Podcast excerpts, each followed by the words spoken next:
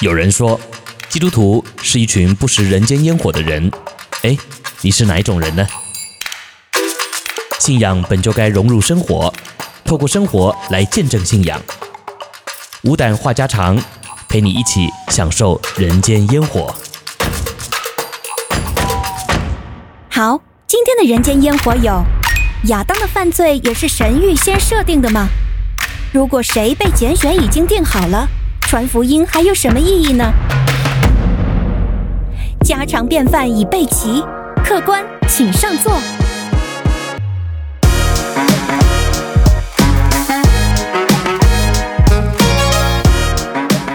各位亲爱的弟兄姐妹，欢迎来到。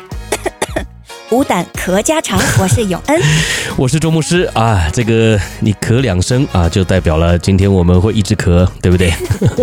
对，呃，周牧师师傅，您的咳嗽的灵不小心也、呃、小勇也感染了。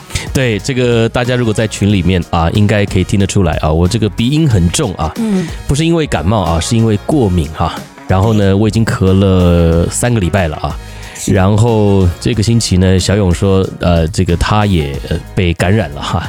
这个不是感染感冒了哈，这个应该也是过敏啊。你哦，你是吃辣啊？对，吃辣吃到咳。然后，然后呢，又有一点点着凉，可能就这样子又上火吧，又上又有点着凉，然后就稍微有点咳。对，所以今天在节目的开始呢，要请求大家的包容啊，包含哈。嗯，因为其实上周我们主持节目的时候呢，也是一直咳啊。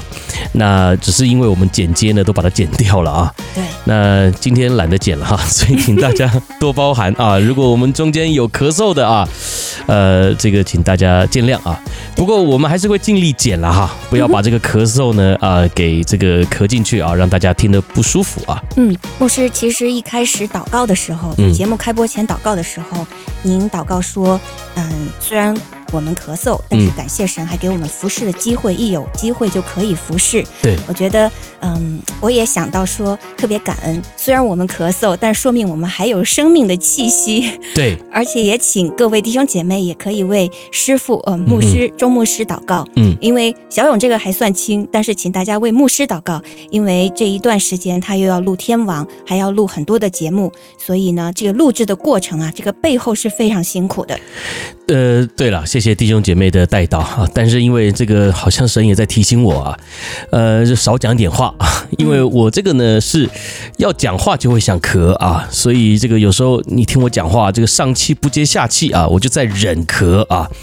那有时候讲话很用力哈，很用力呢也可以避免咳嗽啊，就要么就不讲话啊，就不咳啊，要么就要很用力讲啊。如果平常的那种语气讲话，哇，那真的是咳得不得了啊！所以请大家多多见谅，也谢谢大家的带导。嗯，没错，牧师都刻出腹肌来了，而且我也知道最近因为入秋了嘛，天气比较干燥，所以如果我们的弟兄姐妹您也有咳嗽啊，呃，反正就是提醒大家要注意身体了，多喝水，然后吃的温润一点，求神保守各位的身体健康。嗯，对，好好的。嗯，那师傅，我们来看一下今天的问题吧。嗯，这一周是我们呃哈纳尼亚姐妹她发来的一个有关预定论的问题。嗯哼，那她的问题是这么说的：亚当的犯罪和基督的死，从人类被造之初就设定好了吗？嗯，神从一开始就知道亚当会犯罪吗？那么说起这个预定论啊，嗯，假设神是一开始就已经拣选谁会进天堂，谁会下地狱，那这样我们传福音的意义又在哪里呢？嗯哼，对于没有被拣选的人，或者说从没有听过福音的人而言，是不是太不公平了呢？嗯嗯，好，这个是一个在教会里面啊，我们说基督教圈子里面很经典的一个问题啊，那就讲到预定论。那很多人呢提到这个预定啊。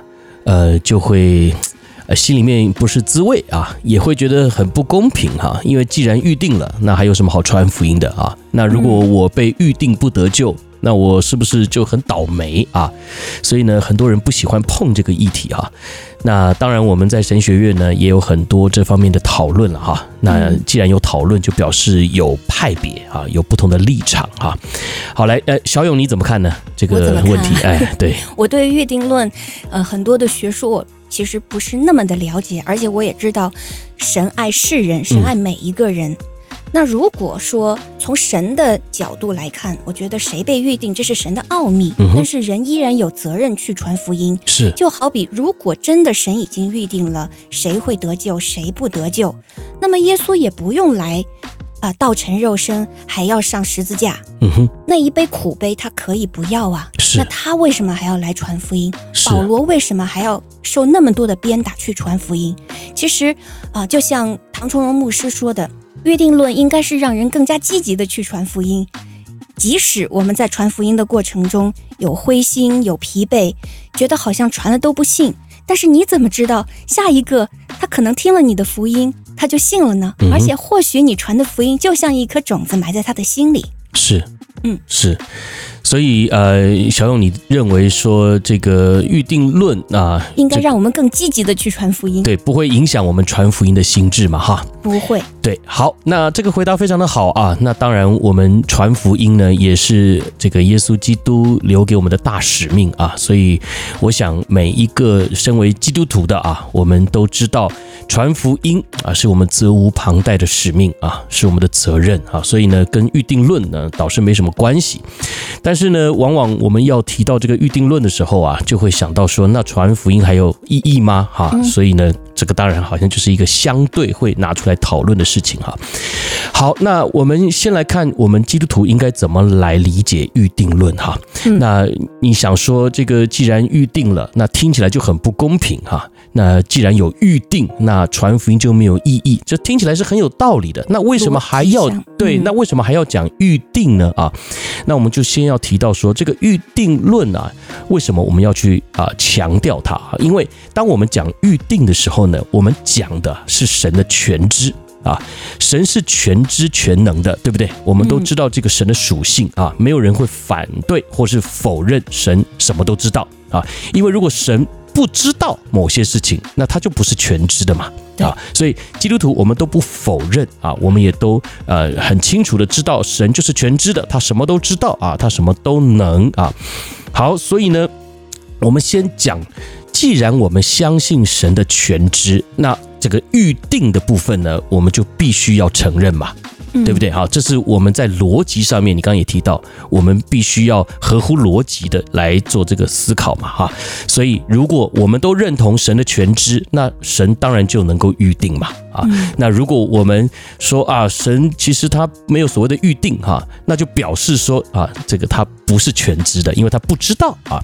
那这就违背了我们对上帝的认识啊，也违背了圣经里面所启示上帝的属性啊。所以呢，所谓的预定啊，也就是用来这个强调神的主权啊，他创造的主权啊。呃，我们就用我们自己这个生活中的例子好了哈。今天呢，我们要呃用这个木头啊造出一把椅子啊，这是这个我们的决定嘛。对不对？这个木头它一定只能造椅子吗？没有，它也可以造桌子，对不对？啊，它也可以造一个呃雕饰品啊，你可以雕刻啊。所以今天这一块木头，它要呃成为一个什么样功能的啊，或者是什么样的一个装饰啊，那基本上是由我来决定的啊。我是创造赋予这个木头啊，呃，接下来使用意义的啊一个创造者，对不对？所以呢。今天我可以预定这块木头，它被造出来之后，它要做什么功能？啊，它是装饰品啊，它是椅子啊，它是桌子啊啊，这个呢讲到的是我的主权啊。所以你看，我在雕刻，我在使用这块木头之前，我已经先预定好了它的这个功能嘛啊。所以今天我们回到神的身上，我们是不是上帝创造的呢？是是嘛哈。所以他在造我们的时候，他不是工厂量产呐。啊，它是呃独一无二对我们的这个创造精心的计划。圣经里面提到说，我们的每一根头发他都数过啊，我们未出母腹他就认识我们，他晓得我们啊，所以基本上啊，这个就讲到我们的创造跟神有这个极密切的关系啊。他不是说造了我们说，哎，你叫什么名字啊？啊，我不认识你哦，不熟啊，那不会的啊。你在一个公司里面做老板，你可能不熟你的员工，对不对？你的员工可能有一千个，你不可能每个都认识啊。但是呢，我们的上帝啊，他创造的每一个生命，他都非常的清楚啊，所以呢，这是上帝全知的属性啊，所以呢，既然我们相信啊，他是全知的，那么我们就必须也承认啊，我们被造的时候啊，就已经被预定了。啊，好，所以呢，讲到这里，可能还是很多的人没有办法接受啊，就觉得说这个预定呢太不合理，太不公平了啊。所以，我们接下来呢要来解释这个公不公平的问题啊。呃，我们都知道耶稣有十二个门徒，对不对啊？然后最有名的呢就是这个犹大啊。犹大他为什么有名啊？因为他出卖主啊，出卖耶稣啊。那我们就来问了啊。请问耶稣在拣选他的时候，难道不知道他的软弱吗？啊，或者是我问小勇吧，啊，耶稣知不知道犹大是软弱的人？当然，他知道我们每个人都是软弱的，而且知道我们的弱点在哪儿。对，而且呢，耶稣甚至知道犹大将来会出卖他，对吧？好，嗯、那。耶稣一定知道嘛？因为这是上帝全知的属性啊，他不可能不知道。他要不知道的话，那他就不是神了啊，或者是他就没有全知这个属性了。那他如果没有全知这个属性，那就表示他也失去了这个所谓创造的主权。啊，一个人，我刚讲的那个木头嘛，对不对？你如果呃，今天你呃，这个好像呃，这个随便的雕刻，它就变了一个椅子了。你也不知道它是一个椅子，你也不知道它是个桌子，但它就变了一个桌子，或变了一个椅子了。啊，那基本上你好像就没有一个所谓创造的主权啊，在思想上面的主权。那基本上你也不算是一个创造主啊。好，所以回到犹大的身上啊，这个耶稣当然知道犹大会软弱，而且他甚至。一定知道将来犹大会卖他，可是你就要解释了。那为什么耶稣知道之后还仍然要给犹大机会？因为人有自由意志啊。嗯，人有自由意志啊。好，那我如果从上帝的角度来思想这件事情的话呢，其实我告诉你，为什么耶稣知道犹大会犯罪，会出卖他，但是仍然给他机会，因为这就提到了公平的问题。也就是说，他明明知道犹大会出卖他，犹大会犯罪，可是他仍然给他机会，诶，这就代表了公平。也就是这个人，他其实是被预定要出卖主的啊，或者是他就是会远离神啊，离弃这个救恩啊。可是耶稣仍然给他机会啊，那你说这其实是不是反而是公平呢？嗯啊，所谓的不公平就是。今天你被预定不得救，然后呢，你根本也没有机会听到福音，你也没有任何的机会可以悔改啊，因为你听不到福音，你就悔改不了嘛，对不对啊？那今天犹大的这件事情，就让我们看到，神他虽然在预定当中啊，他知道犹大会卖他。可是你看到这一连串的操作啊，就是耶稣仍然让犹大跟随他，并且给他机会悔改。在最后的晚餐的记载当中，你看耶稣占饼给犹大。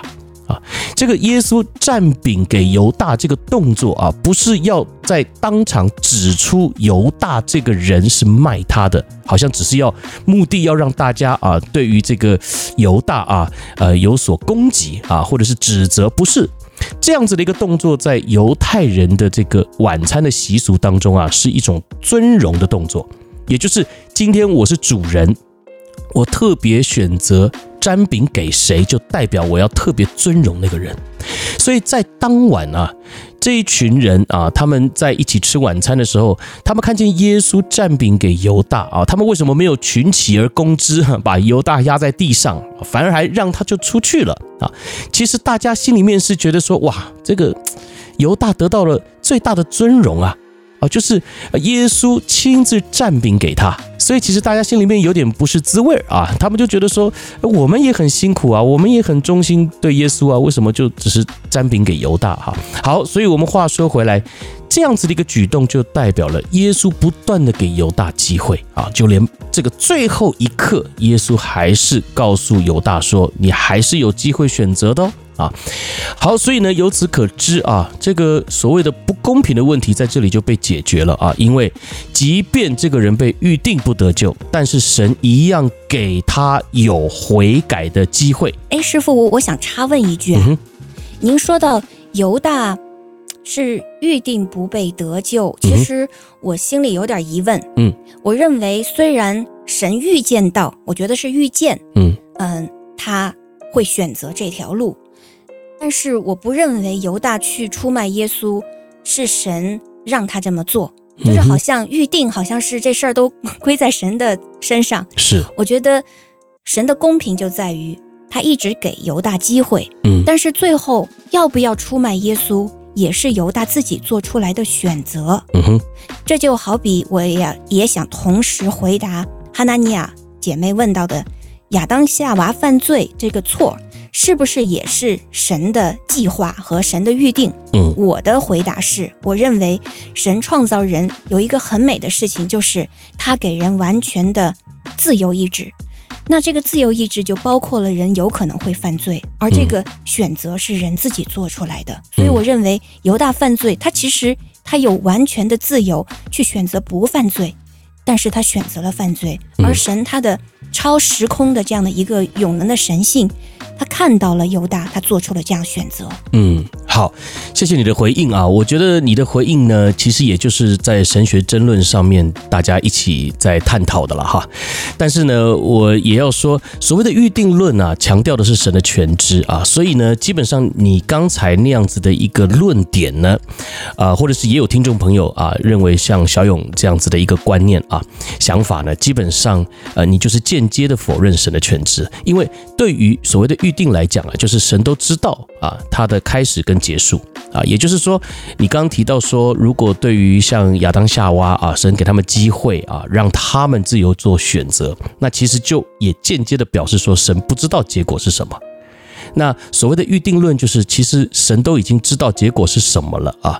那也就是当你要强调神的全知的时候，也就是他知道开始跟结束。啊，结局。那我们从犹大的结局来看，他确实是没有得救嘛。啊，那他选择出卖主，然后他结束自己的生命啊。他不认为啊，神可以赦免他，所以他跟随耶稣三年半，等于是白跟了啊。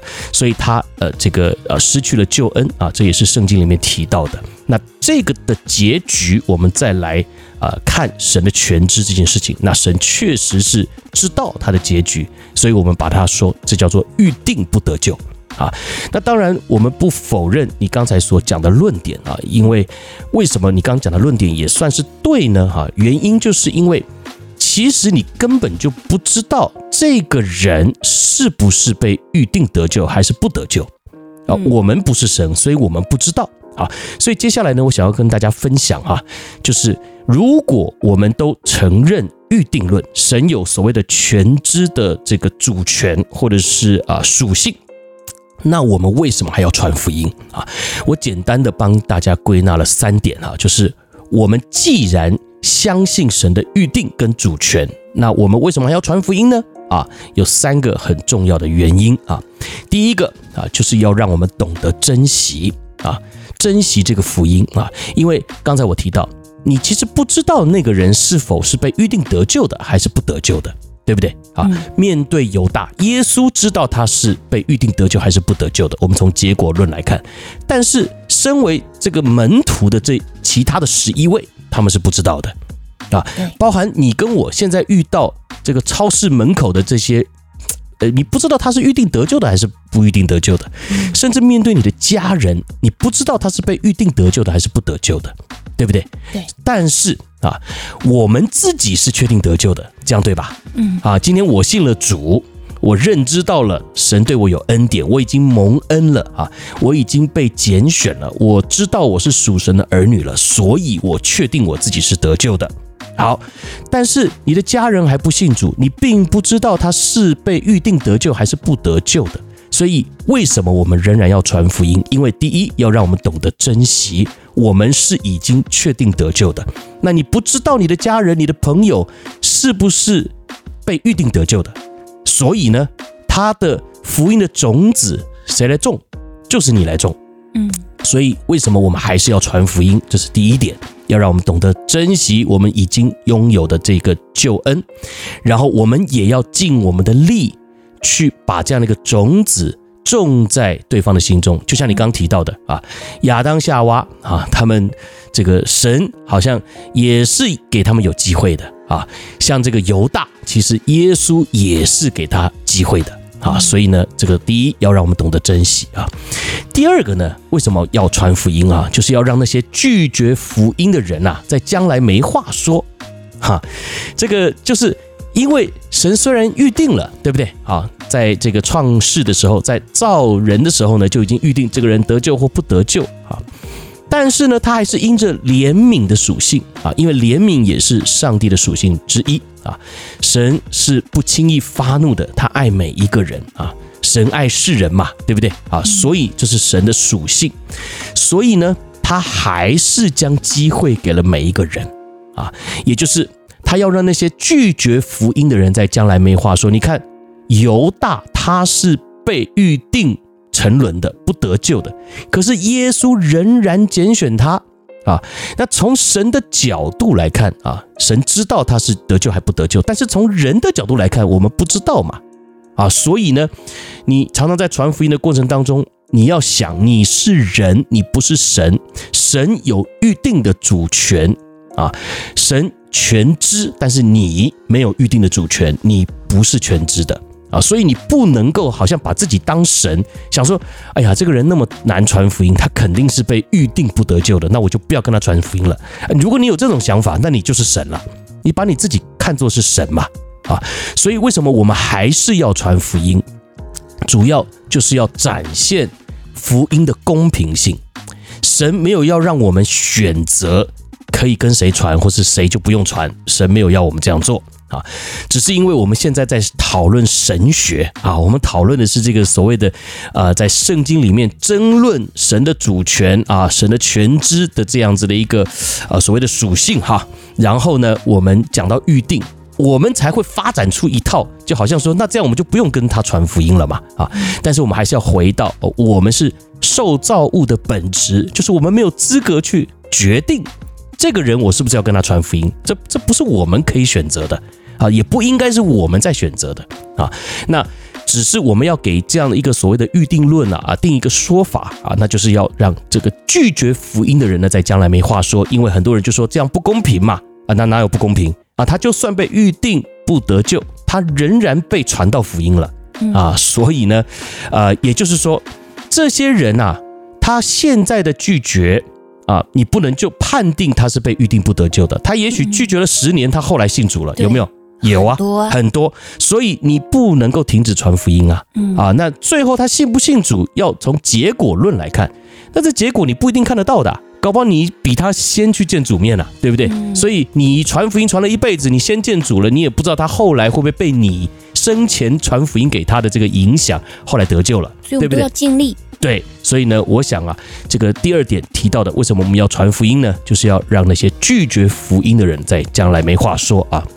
好，那第三点呢，就是要让我们学习顺服啊。这个传福音呢，我们都知道是基督徒的大使命啊。那真正的顺服啊，不是去问结果啊，也就是说，不管结果啦，我们都尽力去做，这叫顺服嘛。对啊，想想看啊，如果哎，我先看结果，如果这个做了也没有效果，那我干嘛做啊？这不叫顺服啊，这个是按照你自己的想法去决定你要不要做。对不对？啊，今天，啊、呃，这个你很在乎的一个人啊，或者是你的长官啊，你对他真正的顺服的表现，就在于不管他说什么，你都照做啊，这就叫顺服啊。也就是我们可以透过这样子的一个顺服啊，来表明一件事情，就是我们愿意将最终的结果交给神，而不是自己掌握。有时候我们在传福音传得很灰心，然后我们就自己给自己一个定论，就说啊，他是被预定不得救的，算了，我不传福音了啊。这个叫做你把最终的结果交给自己，因为你自己判定他不会得救。对，刚才前面我就讲了嘛，搞不好你先见主面了啊，你跟他传福音传了一辈子了，结果你先被主接去了啊，然后呢，你就觉得说这个人呐传了一辈子啊，到你见主面的时候他都不信，你就自己先下个定论说他不会信主，这样对吗？啊，这其实不对的，因为有可能你离世了之后几年啊，他信主了，哎，那你怎么知道他是预定得救还是不得救呢？啊，所以我们不能够先从结果论来判定啊，那这个的表现就是顺服，就不管这个人多难传福音，我都拼了命的就是要跟他传福音。啊，就是要把这个福音啊种子种在他的心中，他接不接受那不干我的事儿啊，那是神的事啊。嗯、神有预定的主权，但是神没有把我们知道他的决定的这样子的一个答案啊放在我们的心中啊。神没有先把这样子的一个结果放在我们里面啊。目的是什么？就是要让我们啊一视同仁啊，面对所有神所爱的人啊，神所创造的生命。都要去传福音啊！我们都要去和他们分享上帝的恩典啊！所以我想呢，这所谓的预定论啊，和我们传福音，经过今天这样子的一个简单的解释啊，应该是不冲突的，对吧？嗯，是的。好，谢谢牧师您的解释。我可以在最后再补充一个，嗯、呃，唐崇荣牧师曾经讲过的一个小故事。嗯、希望这个形生动形象的故事可以也帮助大家来理解。他讲到一个儿子啊，他特别喜欢游泳，然后呢，嗯，做梦的时候都在梦到自己在水里游泳。嗯、那有一天呢，这个房子着火了。他就梦到自己在一个特别凉凉爽的这个池子里面游泳，就是所以所以外面的热呢是真相，但是做梦里面的凉爽实际上是一个梦境，是一个假象。就在这样的一个情况下，他就醒不来。那么，嗯，他的父亲呢就在门口就说，小声的说：“儿子呀，着火了，你呢是要出去呢，还是不出去呢？你自己看吧。”嗯。嗯，但是你能跑出去，你能醒过来呢，你就预定得救的。但是另一个人呢，不管三七二十一，一盆冷水就浇过来，就让他赶紧走，并且让他要披上这个毯子，把这个毯子打湿了，再趴着出去，嗯，以免被那个烟雾呛着。那就请问，就是轻声在外面跟他讲，反正你已经得救了，还是那一个一巴掌把他打醒，然后把他给连连拉带拖的带出去的人？就是大声呼呼救的这个人，哪一个是真爱他的呢？嗯哼，其实我想每一个人，如果有一天有人给我们传福音，其实都是神的好消息领导我们，嗯、我们都有责任去去回应这样的一个福音。是，所以我我觉得我们作为基督徒，我们大声的去传福音，也好像那个在火中去救火、去喊、去叫醒那些人的。那那些人一样，嗯哼，但是那些人要不要醒过来，这是神的工作。是，但是如果我们不去做的话，他可能连听到福音的机会都没有。是，所以我想，作为基督徒，我们有责任大声的疾呼，能够尽我们所能的去将这样的好消息，这样把人从灭亡的这样的一个结局中把他给叫醒过来。但是他醒不醒过来，这是神有恩典，并且人。当事人也有自己要用自己的意志做选择和回应。是是是，对，所以我想这个预定论最终的结论啊，就是预定论讲的是神的决定，神的主权啊，嗯，和我们人没有关系，和我们的传福音的动机啊，跟我们的态度是没有关系的啊，也就是因为我们不知道他到底是被预定是得救还是不得救嘛。所以，对我们来讲，就是无论如何，不论是谁，都是积极传福音的啊。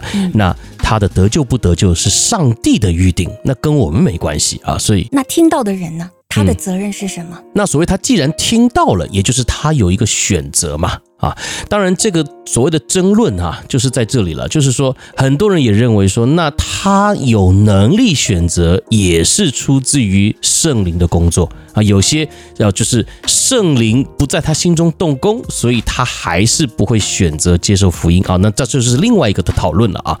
但是今天我们光讲预定论，我们是不是还需要传福音？那我想这个答案是很清楚的啊，就是预定论。和我们传福音的动机跟态度和有责任呢是没有关联的啊，我们还是要积极的去传福音，也就是我们不要把自己当神啊，也就是刚才你最后问的嘛，那听到的人他选不选择要不要信主，那这个难道可以影响我们要不要跟他传福音吗？其实也不会嘛，啊，他听到了他不信，你就不传了吗？也不是啊，因为你不知道它到底是不是被预定的嘛。好，所以这个绕来绕去啊，其实我就是要跟大家分清楚啊。预定论强调的是上帝全知的属性啊，但是我们传福音是代表了刚才我说的三个目的：第一个是要让我们懂得珍惜啊，因为我们已经是确定得救的；第二个要让那些拒绝福音的人在将来没话说，因为神。把机会给了每一个人，包含犹大啊。第三个是要让我们学习顺服，就是不是问结果才决定我们要不要去做，而是不管结果是什么，我们都尽力去做啊，这叫做将最终的结果交给神，而不是自己掌握。所以我想呢，呃，这个三点啊，也可以让我们去对这个所谓预定论，然后我们是不是要继续传福音的这样子的一个思维啊，呃，有一个很清楚的这个分界啊，让我们很清楚的知道，这彼此之间呢是没有绝对关系的啊。嗯，好。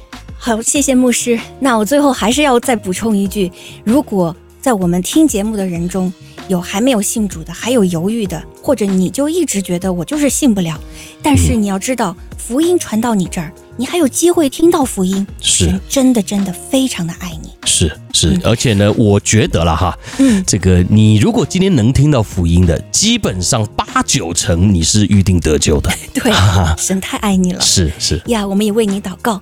好的，如果大家还有其他方面的问题，我们也欢迎您发送给周牧师的微信账号 R K R A D I O。